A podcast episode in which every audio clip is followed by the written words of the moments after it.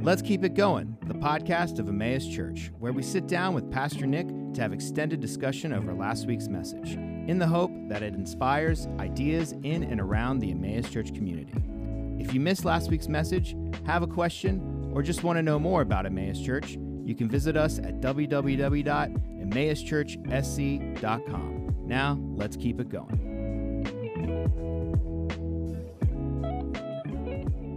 Hello. Welcome like back. starting.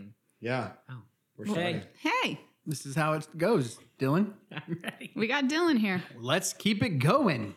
Who else do we have? Hey, Nick. Hi, Lindsay. Hey, Thomas. Hey, Lindsay. Hey, Lindsay. Hey, oh, I see what you did there. Yeah. What do you Dylan. think? I don't get it. Well, Because she, she she went said it. around and introduced everybody by being like, "Hey, Lindsay. Hey, or uh-huh. hey, Dylan. Hey, Nick. Hey, Yeah. Thomas." So he but was no one, covering. no one was doing "Hey, Lindsay." Oh, and you did it twice. I know, but like, he did it back. He echoed. I, I did it back. I introduced her. Okay. Yeah. Um, never mind. So we've spent a lot of time together this week. I feel like we should We have, a, have. a disclaimer. We're all just a little Loopy. bit goofy today. Right at this table. Mm-hmm. Mm-hmm. But we have Dylan today. Hey, Dylan. Hey, Welcome. Dylan. thanks for having me. It's funny being a guest. Really? Yeah. Have you been y'all listening? really official. Yes. Yeah. Very. This is so Super official. and Yeah. professional. Well, I, Super I meant professional. that though. Yeah, y'all are. But we have heard from so many people they want to get to know the staff. Yes. They feel like they don't know you, Dylan. Me? Yeah. Okay. Well, do you want me to introduce myself? Yeah. Sure. Or Do you want me to introduce you? I would. li- I'm curious what you're gonna say. All right. Yeah. So our friend Dylan Gunnels found us. Mhm. Uh, he's one of the few staff members that wasn't a connection or a prior relationship, and he saw some goofy Facebook posts that Instagram. would Instagram. Instagram. Instagram. the countdown videos. Remember those? Yep.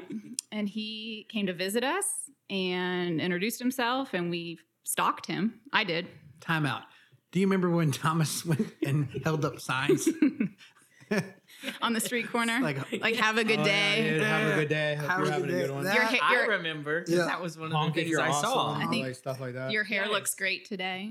Yeah. I Yeah. love. I love. I feel we should do more of that. yeah, we got. I got should to. We get got to back. pull those back out. Those were great. Sorry. So, anyways, Dylan found us, came to visit, left his contact information. I stalked you, You and then the next week you came you back. scared me the next week. I asked about Uh-huh. some of what you were involved with, and it didn't scare him away. He stuck with us, joined our staff, and he was just saying how it's always felt like you've always been a part of it, and it does feel that way. You um, Mm-hmm. you're a gem. You are a perfect fit.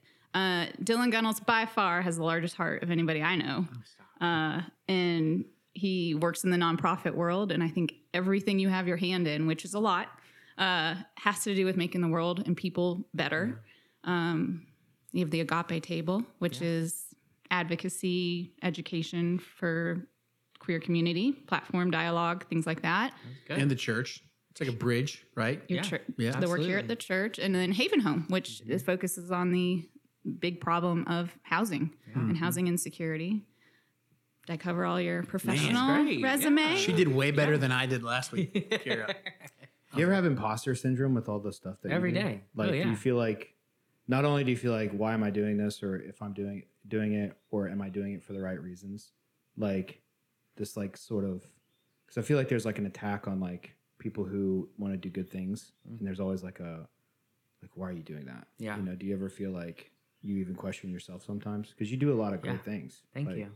I don't question why, um, but I definitely question myself. I mean, my first full time real big boy job was while I was still in school. I was lead pastor Hmm. in Charleston, so that's why that that kind of helps clear up the timeline that people Mhm. sometimes get confused. They're like, "You pastored for four years," and that's why. I mean, I was. Gosh, a sophomore in college when I was Wow. in- when I was the intern. Wow. And by my junior year of college, I was lead pastor. So my first big boy job was pastor, and then I moved into refugee and immigrant services work. And in the intermediary, when I was discovering myself, I did sales. And then, you know, ever since I did case management, I just fell into development and, and professional fundraising. I fell into this position with Emmaus. I fell into the executive director role at Haven Home. So yeah, every day I'm like, I don't know what the heck I'm really doing Hmm. out here, but I think I'm getting it right. Um, but yeah, imposter syndrome is very real. I still can't get over you pastoring a church your sophomore year of college. I was waiting tables at O'Charlie's. My well, I did those things too Yeah. until I found this gig, and it was just the right time. But um, it was crazy to be in class Mhm. studying hermeneutics and reading Hebrew. And I remember doing a book study of John as one of my classes, and so our series at church was John. So it was nice in that regard. Yeah. But yeah, I look back and I'm like, how they were crazy, Hmm. but they took a risk. Wow. I have the most privileged story, but also hilarious I could ever tell you. So about O'Charlie's, crazy O'Charlie story. Mhm. So By the I was way, at a East rolls at O'Charlie's. Oh yeah. I don't think I've They've ever, really gone I've downhill never been to an since I was O'Charlie's. there- working there. I was out of college Mhm. and I needed another job. And so my friend Patrick got me a job. He manages O'Charlie's and he got me a job as a waiter at O'Charlie's. And the first day, he was like, just show up at this day. I'm not going to be there today, but just show up. So I show up and the guy is training me was like, I'm sitting here. I'm just like, why am I here? I don't want to wait tables. And I'm like, I was like, I'm not gonna, I'm not gonna do this. You left. You walked out. And so he was like, All right, I'm gonna be back in like an hour. I want you to memorize this whole menu and we'll see how well you've memorized it since when I come back. And I'm just sitting here reading the menu. I'm like, I don't want to be here. So I just I just get up and I leave. You left. And it was like the most and I've done that twice in my life. The, the other was at We're- Starbucks, right? No, no, no. I got no. That, that one was Loveland Coffee, and I got fired from he it. got fired, but they still love him there. They still love me. He just got fired. He Um, wasn't good at it. I just wasn't good. at it. He was good at the How coffee long part, ago was Loveland? not the people part. Yeah, yeah. I hate people. No, I know I love people. Um, uh, and the second one was I worked at Plato's Closet. I was the only Why? dude. I was the only dude over Why? twenty working at Plato's Closet because I liked clothes. Like, but they didn't sell men's clothes. yeah, they did. Uh huh. Yeah, Oh, they yeah. did? They sold Oh, nice yeah. clothes, and like that. I was just like, it seems like a really easy. So are you like total job. PacSun guy back in the day, like Pac Yeah. Sun, American Eagle? and so like I, I would fold clothes. Aeropostale. I would. I was over twenty one at Plato's Closet. Everybody else was there was sixteen. I was the only guy there doing it, and like they abused me because my schedule was so free. and I, one day, I was just like, "Hey, I'm not coming back to work." It's like I, I slowly realized like I can just tell people no, and there's very little repercussions over other than like the ones that I'm aware of, like not working anymore. No so I was paychecks. just like, yeah. okay. Well, well, I do feel like we're learning a lot um, About those are you. the best yeah, I'm a terrible person. We're here to learn No, about I'm here for Dylan. All right, stories, so so though. we uh, we got the Dylan resume. Uh, let's shift. I feel like we should cue the fun game show music to some rapid fire questions I'm to see if we can get to know you as a person a little bit better. These might sound familiar. I thought you were doing the ESPN. All right, we're ready. All right, don't overthink them. Okay. All right, cats or dogs? Oh gosh, already overthinking. If if I have to pick one, it's dogs. That is the correct answer. But I love cats too. I just want that to be known. We have three cats and three dogs. All right, your go-to movie when you need a mood boost. Bridesmaids. Really? Yeah. That is a good one. Yeah. That's a good one. It's just a good laugh, and it's always a good laugh. I like the airplane. John scene. Wick. John Wick. Gosh. John Wick. Uh, favorite room in your house? Oh, well, It's got to be the kitchen. My no, I don't cook. Um, my house is more of an open concept, if you will. It's not a huge house, so the main room, I guess, like the living room space. The Yeah. room. Yeah, the room, not not my bedroom, not the bathroom. the room. Spaum. How do you spell okay? Okay, A Y. Ugh, Yeah, incorrect. for sure. Do you have a secret talent? A secret talent. Oh. Or maybe something about you we don't we don't know. I think I already pulled this card though. Is that a lot of people at the church don't know that I still have a musical background. I I didn't don't really that. use it anymore. I didn't know that. But like I like the recorder. no, I Oh. played trumpet since I was in the sixth grade. oh, that Oh. sounds familiar. um, and I minored in music in college. Really? And so when I first went to Charleston Southern, I was a music and worship leadership major. That was the first time they were offering that major. So you got a degree in music and a degree in theology. And then I got into the theology classes and I realized how much my time would be spent in music. And I was like, nope, I like the theology part. Hmm. But I still love music. So I got to minor. And so I Hmm. did trumpet through college. Yeah. I failed the recorder. That's not possible. It is that's that's a that's I a warped not do- memory. Like that, I don't Nope. think that happened. I could not do Mary Had a Little Lamb. How? Just couldn't do it. You just blow into it. I am the least musically inclined person on planet Earth. I You couldn't not play the recorder? I could not play the recorder. Oh man. All right. Do you prefer talking on the phone or texting? This is going to surprise people probably, but talking on the phone. I am more efficient and appreciate texting throughout the day if possible, but I would much prefer to talk. Raise your hand if you're actually surprised by that. I'm not. Oh, I just figure because I always push people to text me. I'm like, uh-huh. or I'm always texting, but If you could use magic to do one mundane thing for the rest of your life, what would it be? my schedule. And then what would Like- you name this magic Wait, spell? wait, let me step back. Is this like just in my life? Like I can mm-hmm. be selfish about this. Yes. this. Yeah, scheduling. Like if there was just one way that you could just magically know when the other person's available and you're available and it just magically lands on the calendar. And what would you name that spell if you had to conjure the spell? I don't oh gosh. That's hard. Schedule Olio. Schedule Olio. Stop sucking time, Olio. Sounds like there's a guy named Olio that you have to schedule. schedule Olio. I think also because obviously that can be done a little bit now with technology. I think the other thing would be um, just cleaning the house. Mm. Like I enjoy it, but I also am happy if it's done. So if I could just wave the wand and it's done. Okay. I got one of those Dysons that hook up to the wall Mhm. that are battery want- powered. I want Those are the coolest things ever. What do you mean They have a hook ho- up to the wall? That you mount it to the wall and the charger, and you just sit it on the wall and it charges, and that's wireless. Hmm. And it's just as powerful as a normal vacuum. And like for a smaller house, it works perfectly, especially if you have mostly hardwood, because there's an attachment Mhm. that scans the floor with green laser, and you can see all the dust and hair and dead skin and all that gross stuff. Dyson. And then Did it I- vacuums it up, and you can tell how clean it is after you va- like it's amazing. I Did love I miss the everything- memo that our podcast had paid sponsorship? No, I guess so. You know, I wish it was paid. When you All said right. up to the wall, I was thinking about A those vacuum. rich houses Oh. when I was a Yeah. kid that had Yeah. like the Central holes vac. every now everywhere. Yes. You could, like, Mhm. I think those are making Uh-huh. those are making a comeback. Are they? I think They're the best. My godparents had that too, where it was like a vacuum system in the garage, Mhm. but there were little holes around the house, and you would just sweep it into the hole. Hmm. It was awesome. Last question. Besides this podcast, what is your favorite podcast to listen to? Oh gosh, there's a list of those. Um, I always listen to well, um, Joan Garry is the nonprofit leadership lab. She's incredible. I listen to that religiously. Um, I listen to the Holy Post uh, pretty much religiously, um, the Daily, and th- those are like the top three. All right. Yeah, but there's a list. I love podcasts. It's good stuff. Good stuff. I feel like I know Dylan. Yep. Nice. Let's I feel about like if your podcast and my podcasts had a baby, it could like save the planet. yeah. It would bridge all gaps in understanding. Hmm. and like, hmm. I think This is my it, hopes. it would literally, hopes. God, high hopes. it would Isn't that a literally mend all bridges. Oh.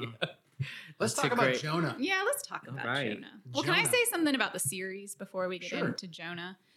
I feel just between Job and Jonah, you're really highlighting how brilliant the Old Testament writers were. Mm-hmm. Like, I don't think I gave them nearly enough credit for what they were up to. Yeah. Um, like not surface level writing at all. Mhm. Um, so that's my Which is totally fair because when you're reading something that's not in its original language, mhm. you know, Mm. I'll be honest. I remember when I was younger reading through the Bible and be like, I'm supposed to think this is like smart or like Yeah. well said. You know what I mean? Mhm. Yeah. But when you when you do the work to kind of reconnect with the original language, the original audience, the time, attention, you're like, whoa, you know, Mm. they Well, had some help. Yeah, even like the just the, from a literature standpoint of how they're put together and what they're referencing, like hmm that's been that's been really fascinating. Hmm, that's cool. That was one of the intentions of the series was to maybe pique people's curiosity, you know, in the Bible. But Jonah's a fun one, right? I mean, it's something that Mhm. we're all familiar with on some point, some level. He's a goober, huh? Hmm. Big goober, that Yeah. Jonah. That's the word, huh? Mhm. Yeah. Yeah. So what'd you uh I'm just curious. What do you what do you what did you appreciate? What are you still thinking about? What stayed with you since Sunday? Well, I do that. I I try to take like the subjects and the people in the Bible and try to like equate it to like common like or like now. Mhm. Like who would who would these people Mm. be now? Yeah. Like in terms like so like the good Samaritan, like you think of he was like the most hated person Mm-hmm. of the people, the audience that Jesus was talking to. Mhm. So like it would be like if Jesus was talking to Democrats, it would be Trump was a good Samaritan, or Mhm. the opposite, it would be like or Biden was the Mhm. you know that Right. type of thing, or like the so f- for the people of Nineveh, it would be like the worst of the wor- it, would Mm. be, it would be like the worst of the worst people. Yeah. and God asking Jonah to to go there. Yeah. So I'm like trying to like like who help me out. Who would be Mhm. who would be people who would be the Ninevites nowadays? I imagine it'd be like a ISIS. Like well, yeah, I mean I'm thinking of a Yeah. Ukrainian Yeah. Yeah. Getting sent to Moscow to preach. Like I mean that's the kind of that's the kind of shock that it would have felt like, you know, or like yeah, like um Or like if a nor just a normal Christian had to go to the Westboro Baptist Church and give us Yeah. Like Yeah. Normal Christian. An adorable Christian? no, you said normal. a normal Christian. Yeah, it's a real whoever- a real Chri- Christian. whoever you would say no not them to. Mhm. yeah. That's who the Ninevites were. Mm. You know? I think that's the reflection that I got is that it, it's a bigger picture about a personal experience, right? Like Mhm. we all have that person, even if it's one person or if it's one people group. Yep. Like, Yep. We all have that one we don't want to go quote preach to or prophesy or which I think gets to the bigger the bigger goal or intention that I think God is up to. Like, what's it mean to be saved? Mm. I don't think it just means to be on the right team. Mhm. I think it means to have something in you so radically change or shift that that whole concept just doesn't exist anymore. Mm. You know, like this tribal mentality of these are the righteous and the good, and these are the bad ones that have to be extinguished. So you got to make sure you're on the good team and you do it. You know, I think what God's up to, you see this especially in Jesus. I mean, you know, his whole teaching on the plank in your eye and the speck, you know, in your brother's eye, judgment. The plank is judgment. Like that is the plank. That is the thing getting in the way of everything else. It's like that's the thing God wants to kill in us. You know what I mean? Mhm. not just make sure you're on the right team, but man, to be rescued from this this like weird sort of drive and nervous energy about like who's good and right and wrong and all that, you know? Mhm. Mhm. What's the need? It- It's that need to defend God almost Mhm. that I feel like comes with that, with that tribalism or being on the same team or being on the right team is like God needs me to defend what's right and make sure that you follow exactly what's right. Hmm. And I would argue even Jonah as a story pushes back on that because really Jonah didn't say much Hmm. to get them to you know Mm-mm. join his team quote unquote Mm. like i would argue jonah didn't do much at all Mhm. in that regard and so it proves that that's not really what god's after Hmm. is just being on the right team Yeah. Yeah. Hmm. What are you thinking about? What what stayed with you, Lindsay? Um, I, I liked the depiction of God in this story. I saw A little better than Joe. a little better than Job. um, just like you know, it was just a beautiful depiction. You know, he he not only saved Jonah, you know, from Mhm. from a fish, the vomit uh, depiction, which is lovely, but the second chance and Mhm. who he decided to give grace and and and mercy to. Um, and then obviously, I feel like you could even go down the path of thinking how you know the reluctant prophet Mhm. Jonah juxtaposed to Jesus. Like how much different could they be? Mm, hmm mm. Yeah. I mean, Jesus references Jonah. Mhm. yeah you know, and everybody thinks he's just talking about his his death and resurrection, because the Pharisees are like demanding a sign. Mhm. They're like, prove to us that you really are, you know, who who people are saying you are.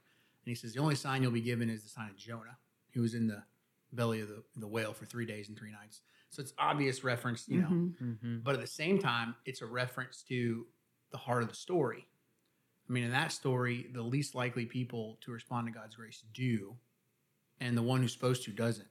That's exactly the case that Mm. Jesus is experiencing with the Pharisees. He even says, at the end of, end of time, the Ninevites are going to stand up, you know, in opposition towards you. Like Mhm. they're getting it. And so that was happening in Jesus' day too. Is Mhm. the people that were supposed to understand were the ones who were getting in the way. Mhm. You know, the new thing God was up to, Mhm. and the people who had been sort of dismissed and kind of you know ostracized, they were the ones that were flooding in to this new movement. You know, that was happening. So.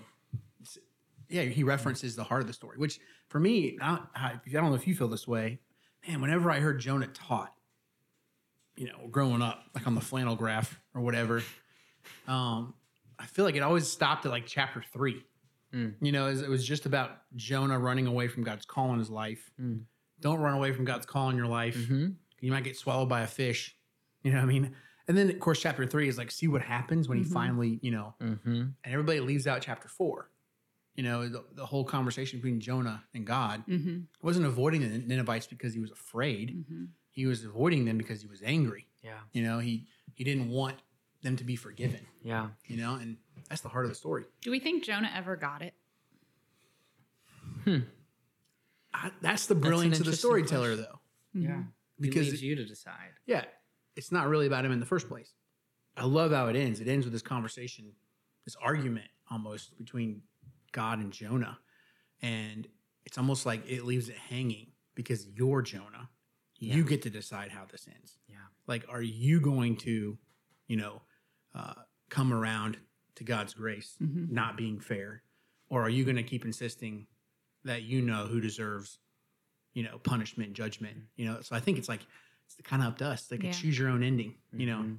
sort of story Well, it's funny that you say that about you know the way it's been taught because you and I talked about that a little bit mm-hmm. this week after the message. Is that I will never forget being in high school, senior year of high school, and you go on you know church camp or things like that, like weekend retreats.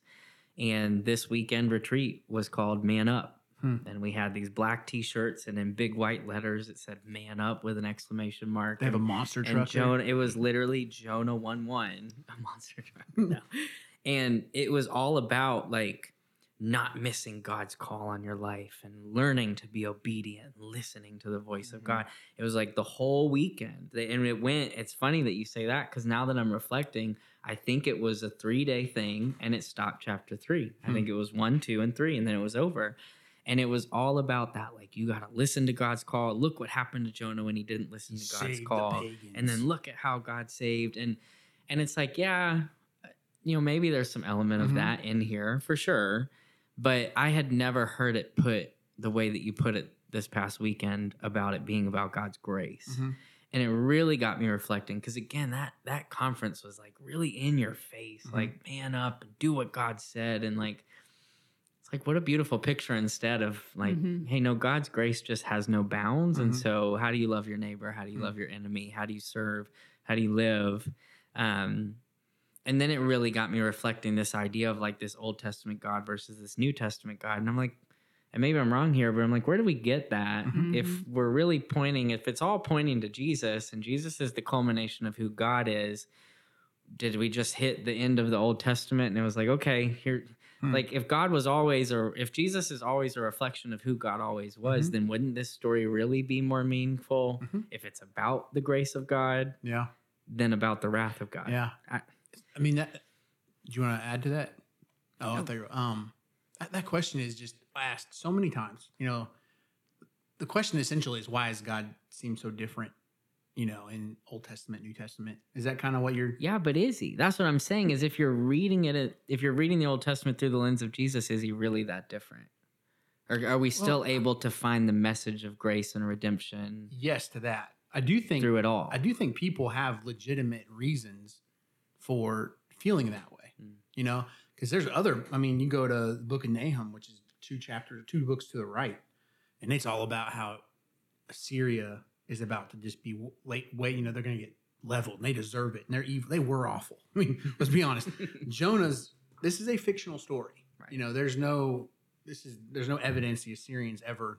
What Re- kind of repented. fish was it, Nick? Oh man, Was it a whale? I bet it was a whale shark. was it a whale shark? I bet it was. Um, but I mean, even we're gonna get into we're gonna get into Ruth this Sunday, and it's a perfect example of how you find these conflicting messages in the Bible. Mm.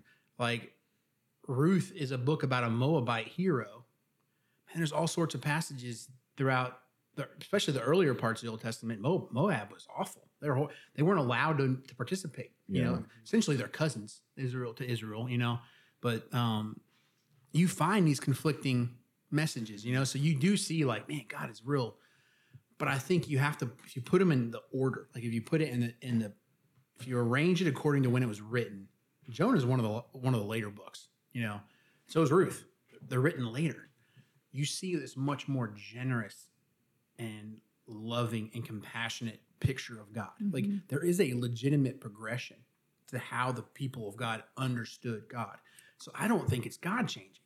It's us. That's It's the- it's exactly the- what I was It's about the to ask. perspective and the understanding of what God's like. I mean, golly, you read in Isaiah, you get into the later parts of Isaiah, and it's this picture of there being a banquet table where everybody's welcome to eat. Like that's God's kingdom. You know, you see hints of that from the very beginning. I mean, the, the conversation with Abraham, you know, uh, the first time the covenant's made, the, the promise is made. It's like, I'm going to bless you to bless everybody else. Like that's the heart of the call of Israel, people of God, you know. So you see hints of it, but you still see like so much of their how they think about God and power and how things work still getting projected on the God, you know, and that gets knocked off more and more as you keep reading in the Bible, and then ultimately, you know, it, the clearest picture we get is Jesus. Yeah.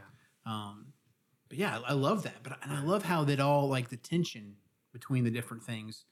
Um, that's not to say like the older stuff doesn't matter. Mm. You know what I mean? Mhm. Like when you read earlier, and there is this call to be different. You know, uh, this call to be distinct from the other nations. That's a message we need to hear. You know, because everybody likes to point out how the church participated in racism. You know how it's been historically involved in. You know, uh, yes, but that's not. It's not because the church is being Christian. It's because the church is assimilated. It's allowed cultural values to dictate how. There is a call to distinction. So I think we don't just throw out those parts of the Bible that are like you know anti other nations or whatever. I think you have to understand, Understand there's a need for that. Yeah. But when that becomes distinct and it becomes exclusionary Mm-hmm. or elitism, Mm. then there's a caution. That's not the right way, you know, to be distinct. Mhm. Um, be different in a different sort of way. Yep. Don't be different in the same old tribal kind of way. Yep. You know what I mean? Yep. Does that make sense? Mhm. Yes. Mhm. And you said, like I said, exactly what I was going to ask. Is it really God changing or is it a people's perception of God changing over time? Yep. And I think that's what I love because that again lends itself to the human experience. Our perception of God changes as we grow and as we learn and as we find community. We're doing the same thing. Mm-hmm. Yeah. Yeah. Because the same people, you know, that they say God is unchanging. You point, you point to scriptures, you know that. But you can also point to scriptures where God tells us to kill our enemies. Mhm. Then you can point to scriptures where Jesus says, "No, Yeah. you love them, you love your enemies. That's how you're like God." So you have to reconcile that. Like, how do how do you really reconcile that? Yeah. You know, that's not just like, I don't like that. It's like those are very different pictures of what God is like, you know? So I would, I mean, Jesus says, listen, if you see me, you've seen God. Mm-hmm. You want to know what God's like? Me. Mhm. Like, this is what God is like, always has been. And so the, the task of the Christian is to filter our reading of scripture through that. And so Jesus said, drop it, we drop it. We don't pick it back up and use it when it's convenient for us. I mean, how many how many wars have been fought, you know, uh, justifying it because of what God told the people in Joshua to do? Yep. You know, Jesus said, drop that. Yep. And so we can't pick it back up That's Not so that- helpful. for Christians, you know? That's helpful. In what way? Just, I mean, just thinking of it that way, Hmm. like simplify it down. Sometimes we overthink and overanalyze and want to dig in deeper to prove a point. Like if you just, sim- just simplify it down to Hmm. words and actions of Jesus. Yeah. Hmm. Yes. you- I mean, that's why we did the Sermon on the Mount for so long. Mm-hmm. For me, that is the most important part of the Bible. And it was for the early church. Mm-hmm. Yep. You know, this is this is Jesus' vision for what it means to be human. This is Jesus' vision for how the kingdom of God operates. Like, you know, and it's so funny. The early Christ, church fathers, before the church had power, like when the church was still this sort of like underground, you know, kind of thing, the most quoted verse in the church writings was "Love your enemies." I mean, that's the one they went to all the time because Jesus said, "This is how you're mature. and complete like God, Mhm. right? If you do this, it's quoted all over the place. And then if you look post 300s, when the church becomes the official religion of Rome, that one conveniently, you don't hear it as much. You don't find it as much. Mhm. You know, it's because now they're in power, you know, and now people are in power. What do they have to do to their enemies? You know, you have to keep them enemies so that you can justify Yep. what you're doing, Yep. you know? And it's just, ah, we got to major on on the words of Jesus, Mhm. you know, for sure. Can we talk a little bit about anger? Sure. I think the plant part was the funniest part of the whole breakdown. You know, he gets to this point where he's angry about the plant than he is about the people that were Mhm. chosen to be saved. And, you know, is your anger justified? Hmm. And I Mm. think it was such a ridiculous example that, you know, in Jonah's situation, no, Hmm. no, it Hmm. wasn't. But in our situation in real life, you know, you know, if God is asking you, is your anger justified? Hmm. Um, what a good check and balance that could Mhm. be. Maybe to even reflect back on the silly story to be Yeah. like, who am I not showing mercy and grace to? Or Mhm. am I allowed to be angry? Hmm. Hmm. Can you can you can you do both? Like, I think so. yeah, can you be angry about something in the world that's broken, but then when it comes to like, what we often do is allow that anger to push us over into like righteous indi- indignation. Mm-hmm. You know, where we totally dehumanize that group or whatever, and we forget about all the ways in which we've participated in things. You know what I mean? Like there's this like righteousness that springs up in us that almost justifies our uh, the way we treat them. You know what I mean? Mhm. Um, which I, why I think chapter two is so brilliant. Like that, that was the big light bulb for me was Jonah in the belly of the whale. I've always struggled with that. I, even when I got the flow of the story, I'm like, chapter two just seems kind of strange. Like he's in there praying all these. But then I started really thinking about who's reading this. Hmm. They're reading it. Jonah's circulating at a time when like there is this newfound zeal for being Jewish. You know, uh, this emphasis on like we are God's chosen. We are the ones who are. I mean, it's circulating at a time when that's really ramped up. You know, so this is a kind of funny poking at like. Um, you you have this attitude towards all these outsiders, and you, you have this sort of sense that you you know who deserves grace and who deserves judgment. Don't forget about all the times God bailed your butt out Mm-hmm. you know so like those those those prayers are, are specifically prayers of thanksgiving for god's deliverance so it's calling like these are prayers they would have prayed on a regular basis familiar to them as christmas carols are to us. Mm. and you, when you pray these prayers you think about the times when you prayed those prayers. So think about all the times in your life when it should have turned out worse but it didn't. You know what i mean? Like you deserved more than what you got. Mm-hmm. and you were you received grace and that thanksgiving that wells up. That's what these prayers are drawing to mind the people that are reading it. You know what i mean? So it's kind of like man we have so many double standards when it comes to grace and mercy and judgment. Like when other people do things man judgment judgment judgment. But when it's us you know we expect people to know our motives and our intentions like you you know what i mean? And i'm just like it's double standards. Mhm. and so i think this confronts us with like whenever you find yourself super charged up it does some good to take a second and just be confronted by the truth of this. Mhm. you know like hmm you know all my lists i have for people they've got them on me too. You know like like think about that in your most close relationships too and we can keep lists about how those person person those people are disappointing us and you know so something i remind myself all the time when i find feel myself like adding to the list is go i wonder what their list is on me Mm. you know like they've got one too man it's just kind of don't want to do it anymore Mm. you know Mhm. does that make sense Yeah. Mm-hmm. I'm talking too much I want- You got anything? No. Okay. I just wanted to be Not sure. yet. I just wanted to be sure because I chapter four is my favorite chapter, and I don't know if uh, it's probably because of the way it ends and because of all the graciousness, but also because I just love this dialogue back and forth. And so that's what I was thinking when you said anger is like I don't want to just trash Jonah, but all of Jonah's anger is selfish. Mm-hmm.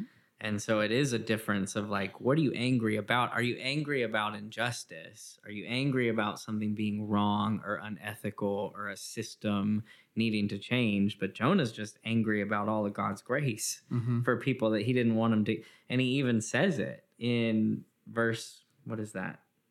Is that still verse one? My eyes are going wonky, y'all. In verse one, yeah, isn't this what I said when I was still at home? That's what I tried to forestall by fleeing to Tarshish. Tarshish. That's a tough one. That's a hard one. Mhm. I knew that you were gracious and compassionate God, slow to anger and abounding in love, a God who relents from sending calamity. Like just that reflect I'm like, wow, what a great Mhm. that's a great God. Keep going. And then he's like, all right, kill me. like, you know, like he's angry about the wrong things. Yeah. And so I think that would be my argument again is like, to your point, what are you angry about? Mhm. And how does God's grace infiltrate what you're angry about? Because if his if God's great, if he would have just stopped with that line and said, I knew you were gracious and compassionate, slow to anger, what if he would have stopped there and Mhm. let that be his reflection for what God's doing right now with the Ninevites? Yep. But he didn't. He Yep. was like, now I'm mad about it, so kill me. Mm-hmm. Mhm. It's a backwards thought process. Well, it's like I want to be mindful because we, we have a lot of socially conscious people in our church, so I'm grateful for. You know, people that want to see things, wrongs righted. They want to see more justice. You know, we got to be careful because sometimes what we call justice, if we're not careful, can easily turn into like retribution. Mhm. We just want we want payback. You know, I think real justice is when you get to this place where you, see it more about even the people that oppose you. You know, even even the people that are perpetuating systems of injustice man, when your heart wants to see them liberated too. Yep. Like there are there are things that are driving that. You know, there's greed, there's indifference, and when your heart isn't just for I want to see them pay, it's like I want to see them rescue from that. Man, Mhm. that's a whole other level. Mhm. You know, is when you can become that kind of person. That doesn't mean you don't have to speak up. That doesn't mean you don't say the thing, but it it influences how you say it, and I think it also you know you don't do it as quickly and as rashly. You know what I mean? It's it's. Mhm. I, I think that's what made it makes people like Martin Luther King so Mhm. you know such an agent of change. Is because I think he loved his enemy, you know, Mhm. and longed to see them liberated just as much as the Mhm. people who were you know Mhm. who were experiencing the, the other side of oppression. Mhm. Um, Yeah, I mean that's why, and I know we're I think going to talk about this more down the road when it comes to mercy and justice. But like that's why I believe so strongly in um, faith-based or church-based organizing Mhm. and and justice work from the lens of interdenominational and interfaith groups is because when you're Hmm. just doing the work without the lens of Jesus, and I'm not Mhm. arguing that you can't, Yeah. because people have obviously changed the landscape of the world with just a social justice perspective. But I would argue if if you really get it, like if you're really living out your faith and pursuing social justice, you grab onto that lens of Jesus that says, okay, but in the process, just like you said, Mhm. I'm fixing the system, but I'm always remembering that it's the system that's the problem. Mhm. Because it's really easy to say the people creating the system are the problem. And so we begin to write them off and get angry. And, yeah, and like you said, it's almost like retribution. Um, but that's why I believe in justice ministry so much is like, you can truly change the world forever if not only do you change the system that's broken, but all the people who are in power creating that system begin to recognize that it was broken. Mhm. You've changed the trajectory of how we interact as a society. Mm-hmm. Um, and again, that's what I would argue things like Martin Luther King movement when it comes to racial reconciliation. Um, the housing project, what is that organization called that was started? Habitat for Humanity. Mhm. That was birthed out of a church. Yep. Um, organizations like that change the problem, but they also change people's hearts. Mm. Yep. I agree. That's the only way forward, you know? Otherwise it just ends up being a different different group on top. hmm You know what I mean? But I think I think the mission of the of the kingdom of God is to get rid of the top. Like we're all just together, you Yeah. know? Um that's the drive. And I think that takes a cer- certain sort of conversion, Mhm. which is the icky word for some of us. Yeah. But I think it really is. It's like something has to happen, you know, in your soul. Mhm. I think to to really want that, um, and want it when it's hard. You know, to keep wanting it when it's hard. And genuinely want it. Mm-hmm. So practically speaking, how do we? Were you going to add something? I was gonna help. uh, Can you help me form a thought? Mhm. So I read this. This story makes me feel like like there is a reminder of like you are neither the wall that stops God moving and you are neither the key that unlocks the door for God to go through. Yeah. God just goes. Hmm. And it's, I read it and I get kind of low Mhm. because as a person that has a desire to be a part, to be like, like, I mean, I feel like most people want that sort of level of signific- significance Sure. in their life and like it's it's remi- it's a reminder that like you like you said you know, like did did Jonah ever figure it out or like I just imagine Jonah dying and God just kept moving. You know mm-hmm. God he's just like one mm-hmm.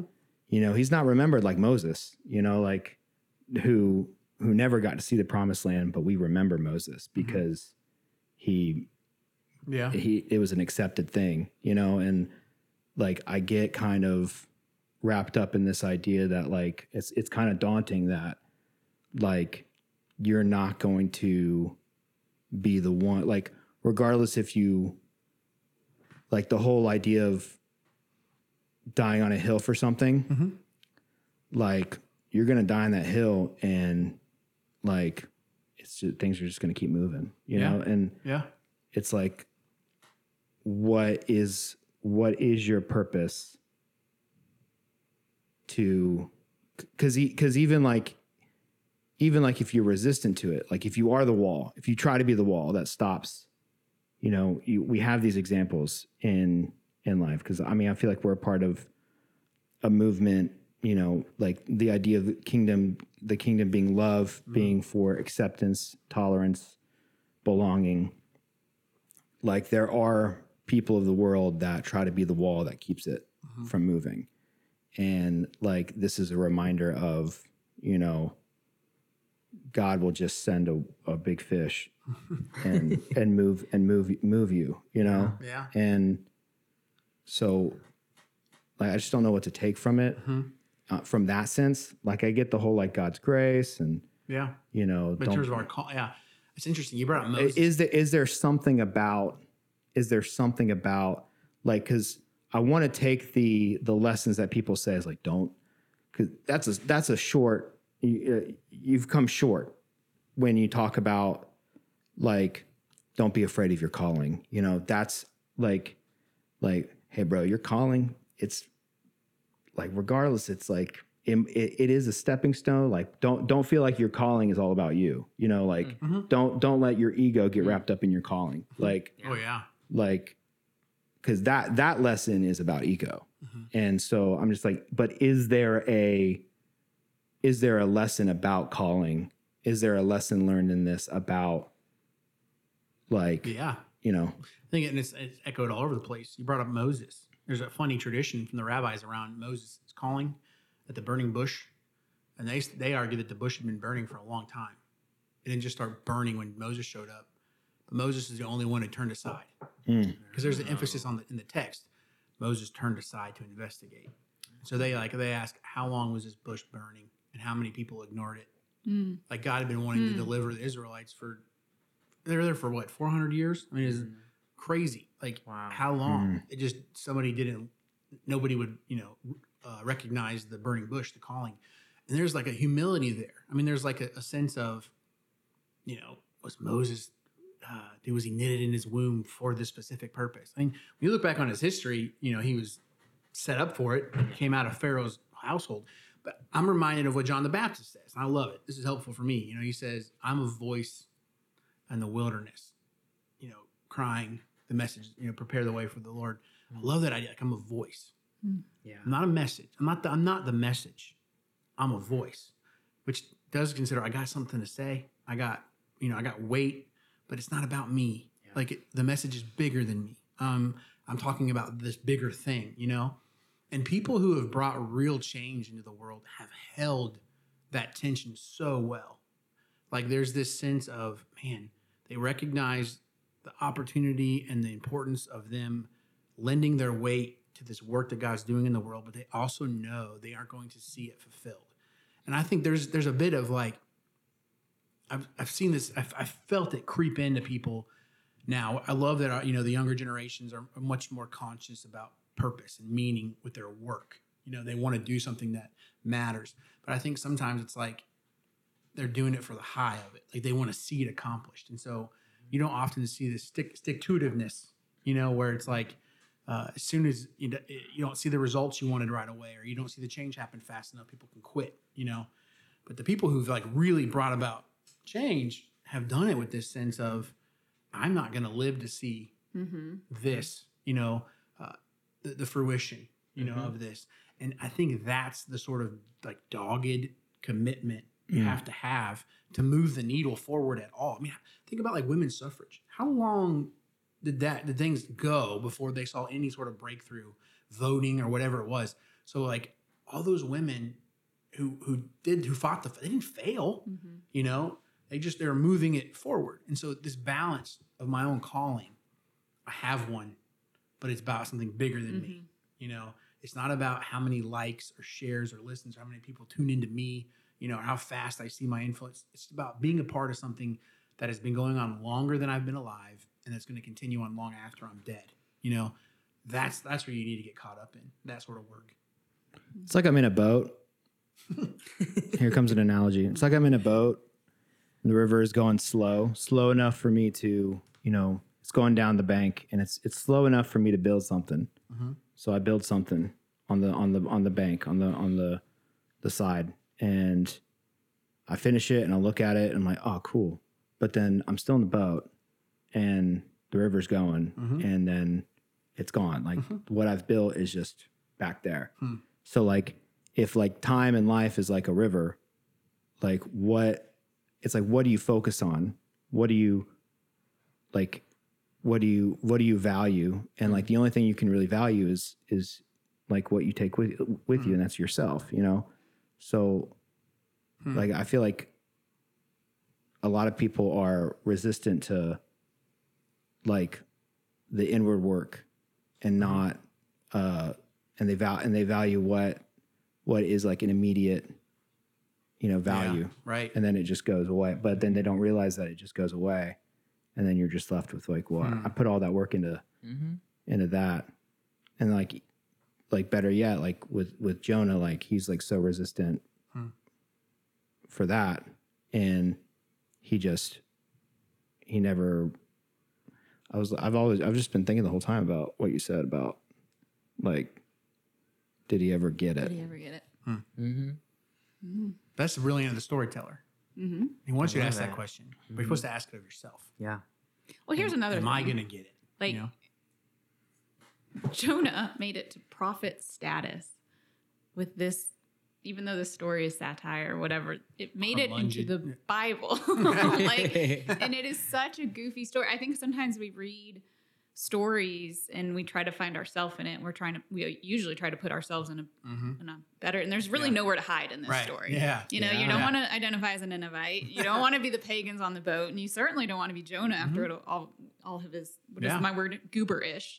um, so, I mean, this guy made it to prophet status. He was given second, third, 4th chances. Mm-hmm. Yeah. Um, Yeah. Mm-hmm. Like if this guy can do that, even if he didn't get it, Yep. but it speaks to us and Mm-hmm. and and how we Yep. we could have perspective. Oh yeah. It speaks also to the way we miss God's grace, I feel like, Mhm. and the way that we met, because you said something profound in the message that could probably ruffle some feathers. But when we were talking about the pagans on the ship, Mhm. and you were like, who's living more righteous right now? Like the pagans, the Mhm. ones who are praying and Yeah. faithful, the ones who are saying, no, we don't want to kill an innocent person, the Mhm. ones who, you know, give sacrifices after the storm ends. Yeah. Like, who's being more righteous in this story right now? And it's like, they're still not the point of the story. Mm-mm. They're a part of the story, Mhm. but we're really following Jonah the whole time. And I Mhm. look at that as even more of God's grace, Mhm. where it's like, we're still getting something from Jonah who's extended the most grace, while the people who aren't the point of the story are still showing us a reflection of God's Mhm. grace if we're paying attention. It's just filled with that. Oh, it's a universal. Like there's a strong presence of universalism Mhm. in this story. I mean, a lot of people point that out. The universalist heart of God. Mhm. That it's you know, it's not just for the righteous. It's like God, God wants and will rescue everybody. You know, and they point to a lot of people point, point to Jonah as evidence of that. You know, um, I mean, I, yeah, I could talk about that forever, but I, I think it's like not as subjective. I can't remember if it's right. Um, like if it's like if the reader is if if it's the reader's responsibility to decide whether or not you know what happens to Jonah, then it's like the reader's it's the reader's responsibility to decide who are the pagans, who are the Ninevites, who is Jonah, and you have to read it like that. And so like for you, like who are the who are the pagans that you know are traditionally dis who who are the pagans that you traditionally disagree with and don't like and are resistant to that like well guess what? They're gonna end up you know redeemed. They're gonna mm-hmm. they're gonna end up redeemed while you're just you know on a hill being sad and being angry. Mm-hmm. Like Or sometimes they're being more righteous than you. yeah. Mm-hmm. Yeah. Who wants to claim it? yeah. Mm-hmm. I don't think it's ever. I don't think it's ever like the person that. I don't think when you read it, like it's intended that the Ninevites are the people that you you wish to, that you want. You know, mm, that you want Yeah. that you that you want to be, Yeah. or Right. people that you want to be the Ninevites. I don't think it's like yeah. Yeah. Those are your example. I mean, that's the that's the parable of the good Brilliant brilliance of the parable of the good Samaritan. Is like sometimes we read that and we put Samaritan as like a homeless, impoverished person, Mm. right. you know, who does look, look, you know, they're they're marginalized and they don't have resources, but they still did the right thing. This, mm, that's not who the Samaritans were. This guy's loaded. Mm-hmm. I mean, he has enough money to pay for you know this this person to stay in an inn. Uh, they weren't they weren't just some marginalized people you should feel sorry for. They were in their minds the bad guys. Mm-hmm. That's the that's the radical nature of the story. Mhm. Jonah, yeah, Jonah would be similar. It's like, who is it that you would say no, not them? Mhm. They'll never get it. They'll never do the right thing. They'll never turn around. They'll never change. Who's that for you? Mhm. let them be your like this story is supposed to disrupt you in a way you know um in that sort of way But it's just I, I can't get enough of it because it's like because it's like when you're when you're even telling it to somebody, when you're telling it to somebody, when you're telling it to somebody, it's like you want to project who you think you, Lindsay, who you want the Nineveh, who you th- who who the Ninevites should be for you, and I'm telling it, and I'm on this righteous hill, being like, you know, the Ninevites should be, you know, this these uh, the Ninevites, you know, probably.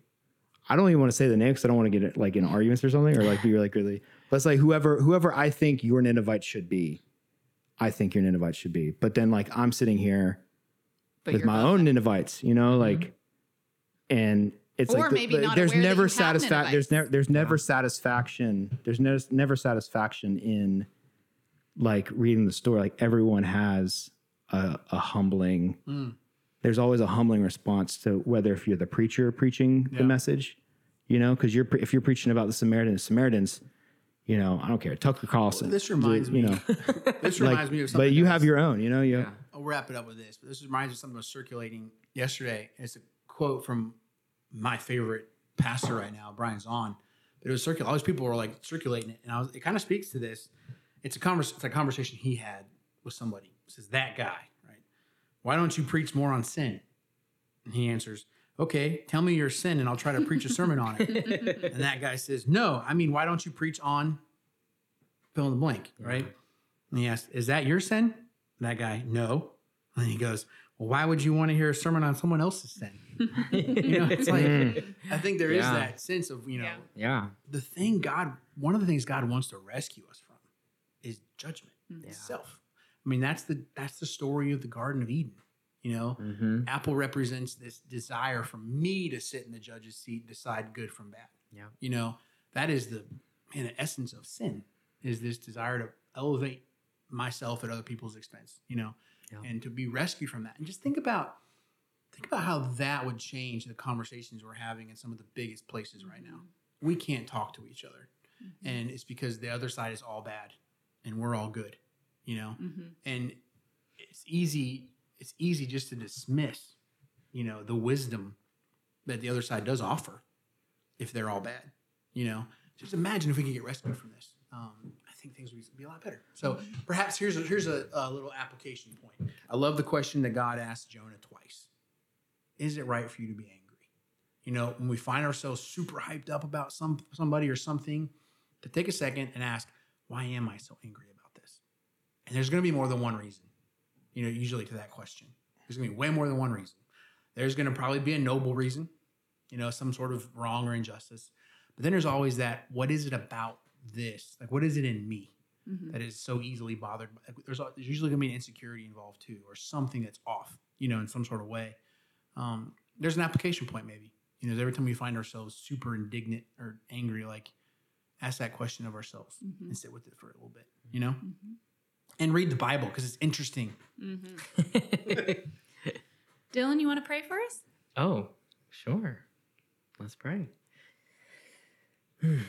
Jesus, we just pause and um, give you praise. We we recognize your grace. We recognize your love. Um, we choose to sit in your mercy, um, and just knowing that it's real, knowing that it's true, knowing that we've seen it through Jesus, and knowing that when we read this stuff through the lens of Jesus, that we see it all throughout the Bible.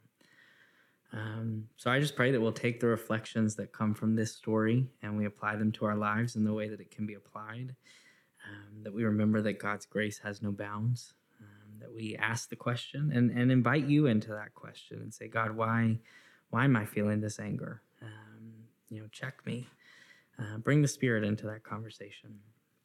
And I just ask God that you would utilize this and, and, and use it as a catalyst to continue to create an Emmaus community that is curious and not judgmental, uh, an Emmaus community that uh, chooses to to drop the things that you said to drop and pick up the things that you said to pick up, and to always, always be choosing love first and following you always. And so it's in your precious name that we pray. Amen. Amen. Amen.